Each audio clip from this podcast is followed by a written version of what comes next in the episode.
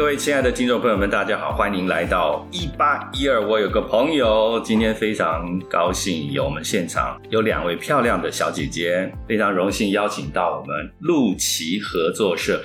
这个路就是道路的路，骑。歧路相逢，对，因为不是崎岖的崎，对，它是一个岔路的概念，岔路概念，所以它写法就是一个山，然后一个之，一个止，这个我写错了，对不对？不是这个骑，它是一个，但其实，在古字里面，他们两个好像是有通用的哦，一个止在一个之，对对对对对对，分歧的歧啊，OK，给分歧的歧，嗯嗯，好，陆琪合作社，那等一下再听听看这两位创办人王佩荣跟林芳宇，Hello。大家好，好。我之所以说佩蓉跟芳宇，是因为我是按笔画顺序分的啊，姓氏的笔画。王啊，王笔画少一点，嗯，比较公平，公平，公平。好，但至于因为两位都是创办人，就没有没有什么先后了。嗯，是那些社会上的那些，我们才不管他们的。我的名字为什么排后面？好，那他们来跟我们谈谈他们创办这个。陆琪合作社当时的理念，还有他们已经有很多活动，非常好的活动，也可以跟大家在节目里面分享。这边先插播一个工商时间，工商时间就是我们很高兴能够跟跟路骑合作社，我们要合办一个圣经故事戏剧体验营。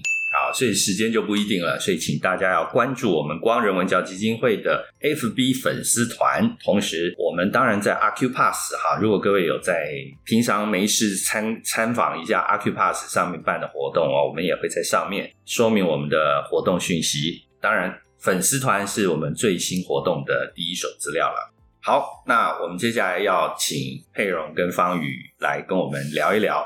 啊，他们是二零二一年啊，今年二三年嘛，对，其实还很年轻哦，嗯，两年，两年多，两位也很年轻，因为各位听众朋友看不到他们现场的这个，嗯、我会把他们的照片，哎，不会放在我们，不会放在，了一下，你们你们等一下可以去他们的网站官网，嗯、偷偷搜寻我们，对，偷偷搜寻一下，好，我们会把他们官网的网址放在我们节目的说明里面。好，两位年轻的小姐姐来介绍一下吧。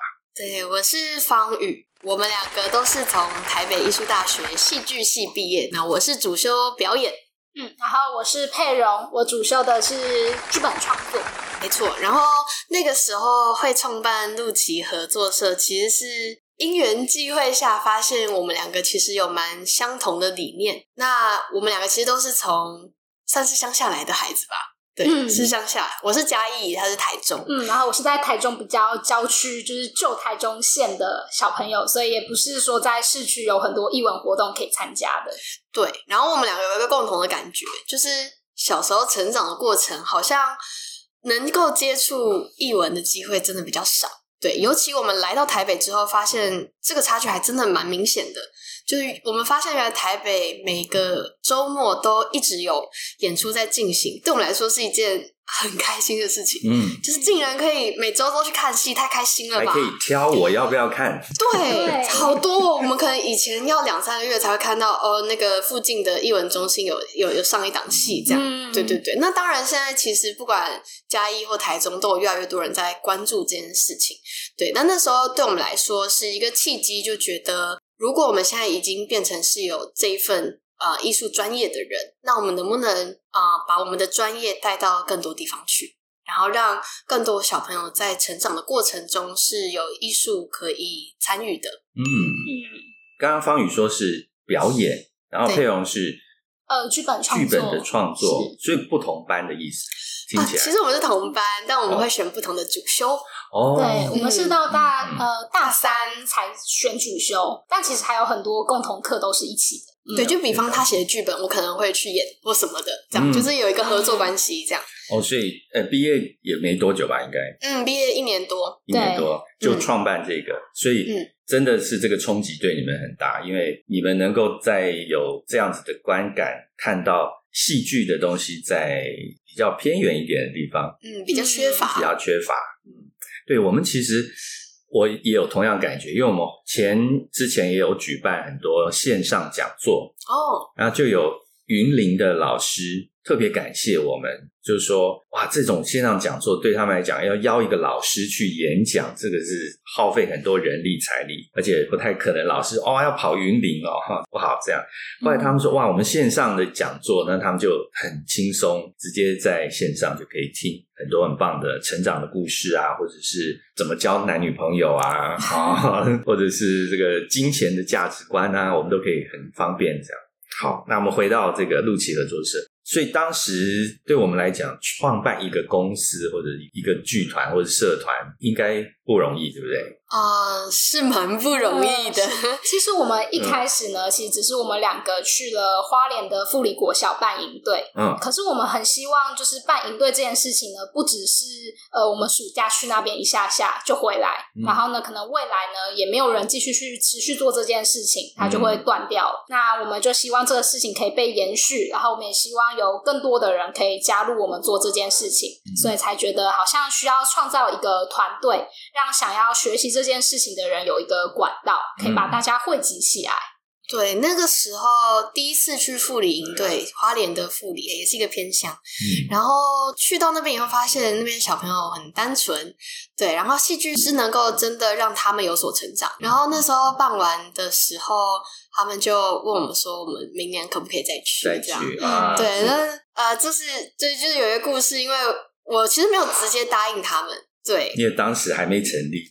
对，对我来说，我我我很我觉得那边的小朋友已经太习惯老师的不断更替，就是那边的老师其实没有办法留在，哦、大部分都是来来去去的。嗯，对，所以在这个情况下，我很其实很不希望啊、呃、让他们觉得我明年一定会再来这样。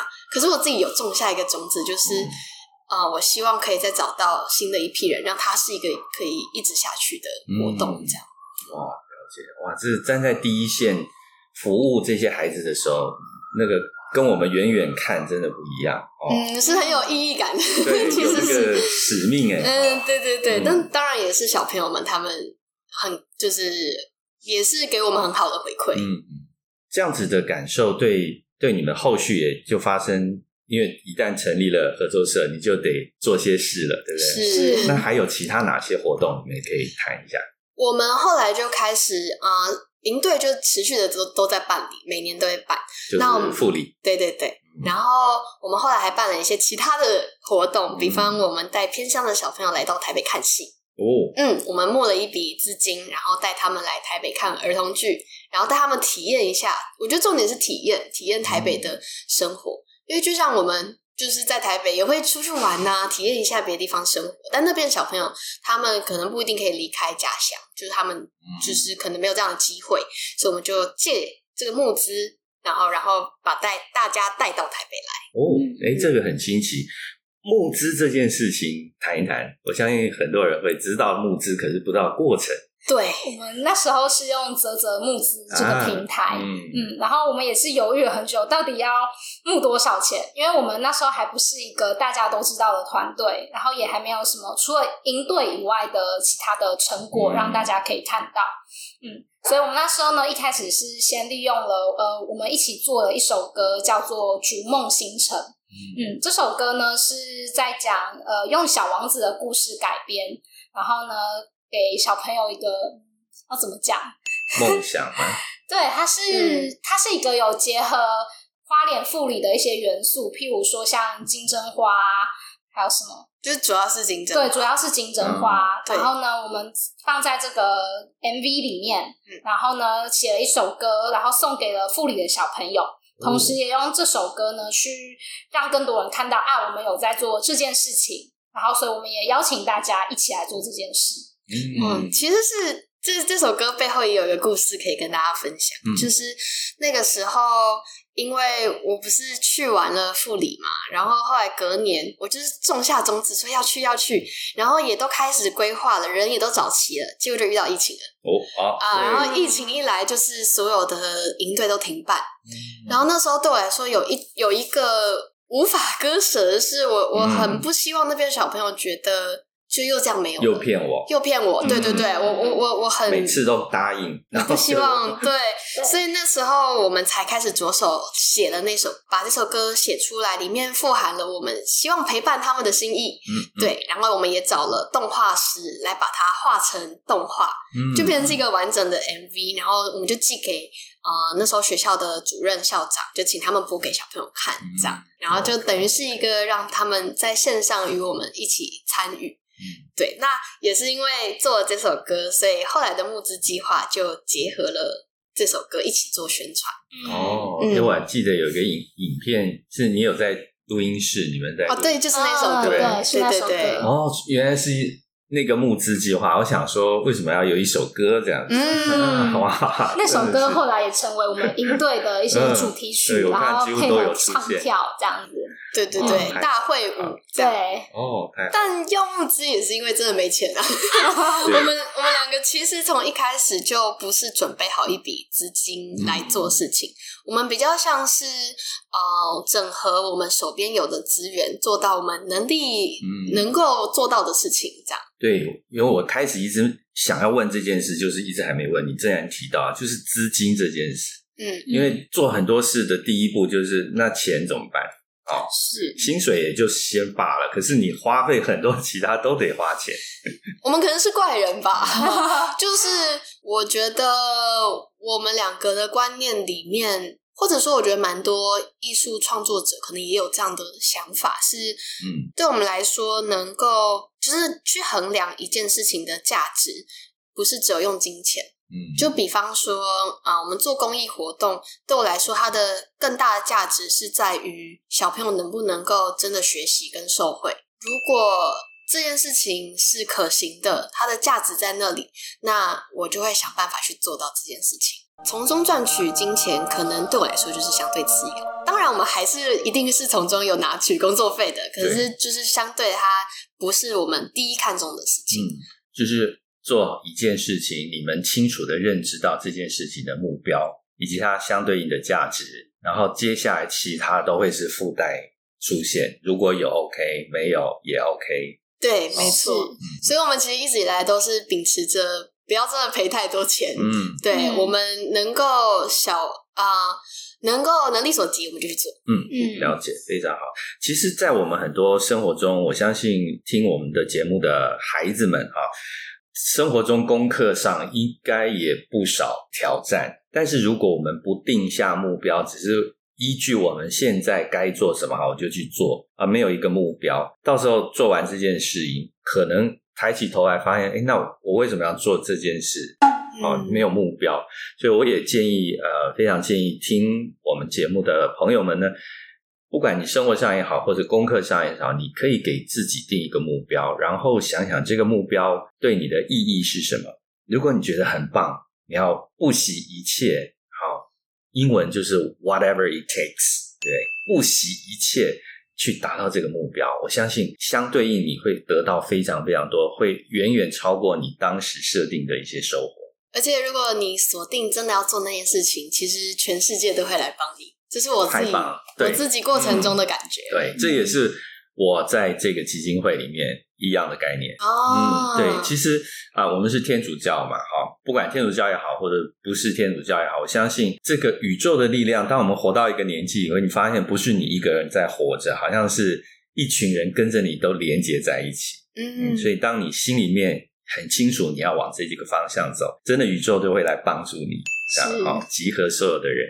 好啊，接下来我们可以谈一下，说我们过程中有没有。其他方面你觉得是很困难，很困难，但是你们还是把它克服了。自己觉得是呃，如何去号召人跟我们一起响应这件事情？嗯，因为毕竟我们团队一开始就只有我跟方宇两个人，嗯，然后我们两个人能做的事情其实很有限，我们不可能同时兼顾所有的行政啊，然后又要下去做所有的执行。所以呢，我们就很需要一群跟我们有相同理念的人一起进来跟我们执行这些任务。然后我们一开始呢，就是在学校先找一些学弟妹，因为他们也同样是有戏剧这方面的专长。那我们就可能就是找他们来，然后进对他们进行一些比较是教学师资方面的培训，让他们学习怎么运用呃这些。他们学会的艺术、戏剧的专业能力，怎么转换成教学的方式，带给小朋友一些有意义的事。嗯、那他们这个意愿很高吗？还是一招就有一堆人来？还是其实蛮多的耶，因为我们每次开就是开缺额，然后都会报超过那个人数，所以我们是要筛选。嗯 对，哦、对对对，可能会让团队里的大家的能力，各个比方跳舞的、唱歌的，让他能力分布平均一点，这样。嗯，我觉得这个模式应该也在学校里面也有一定的模式，就是说已经毕业的学长学姐就带下面后面的人来玩，这样、哦、这样真好，真好。对，因为同时也会发现，像我们学校北艺大的戏剧系是比较专业走向的，嗯，那可能就会比较少实际戏剧应用相关的课程，嗯，所以我们那个时候第一次发现，哎，原来我能够转化这个专业。然后是非常有成就感的，嗯、那学弟妹们也同时间觉得带营队真是太好玩了，嗯、对小朋友太可爱了，这样，然后以及是真的感受到小朋友很喜欢这件事情，嗯、对这些都给我们很大的动力，再继续推进下去。一个营队通常你们要花多少时间准备这种？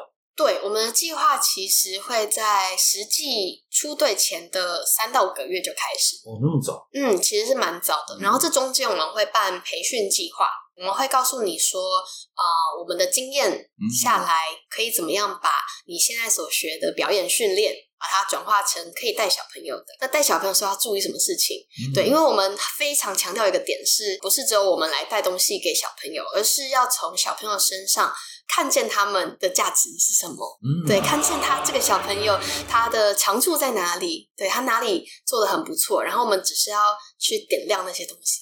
哇，真的太棒太棒！嗯，对，呃，光荣文教目前也在推一个叫福禄贝尔教学法，哦，跟蒙特梭利很像的概念，嗯、那蒙特梭利是来自于福禄贝尔的理念，就是全世界第一个幼儿园是德国的福禄贝尔那位先生他创立了这样的一个概念。他的一个很重要的概念就是要不是传授，一直灌输。嗯红色的太阳，你画橘色不对，你连绿色太阳哪有这个绿色太阳不行，一定要画红色啊！这就灌输，那他们就期待是，我们现在画一个太阳，然后让孩子们自己去决定太阳，可能有三角形的，有乱七八糟画，他觉得那个就是太阳，再去引导他怎么样？诶，为什么这边你觉得是太阳？然后让孩子们的自主性的学习。嗯、对，所以跟刚刚方宇讲的这个很像。我相信孩子们经过这样的戏剧体验，一定是除了他好像一般家长会说，啊、反正戏剧体验就是把孩子塞到那地方，然后让他 去学一个什么。哎，你们老师要教啊，教好，教好他啊。嗯，对，我们蛮强调一个概念，就是我们会下去跟小朋友一起玩。嗯、对，我们不是老师。嗯，我们是来陪你一起玩的玩伴。对，哇，太棒太棒！哇，这个越讲越期待，跟我们一起合作那个圣经故事体验营啊。好，非常感谢哇！那最后我们有没有要对我们听众朋友们说些什么？我觉得大家可能不一定有接触过戏剧活动或戏剧演出，对，但我自己很深刻的被戏剧所改变了。嗯嗯，我以前其实是一个很压抑，然后呃非常乖巧，好像没有叛逆期的学生，但我其实知道，我其实默默承受了很多事情，然后透过戏剧接触戏剧以后，它造成我很大的影响，然后也改变了我的个性，让我现在其实是一个。已经真的比较自在的状态，对，那也不管就是听众朋友们，你们可能现在正在遭遇一些困扰，一些不知道该怎么做的时刻。如果你有兴趣，都欢迎你接触看看戏剧，说不定它可以带给你不一样的能量，点亮他们的人生。没错，嗯，想延伸说一下，就是很多人可能会觉得学习戏剧就是要去表演，或是要去写出一个剧本，嗯，但我觉得那不是戏剧的本质。其实戏剧的本质最重要的是。呃，我可以透过这些戏剧活动去了解我自己在想什么，并且去抒发我的情绪，表达我的感受给自己身边所爱的人们。嗯嗯，我觉得这才是戏剧最重要的事情。嗯，这些也其实也包括了自我认知，然后是接受自我，是，是自我探索，自我探索，对不对？哇，太棒太棒！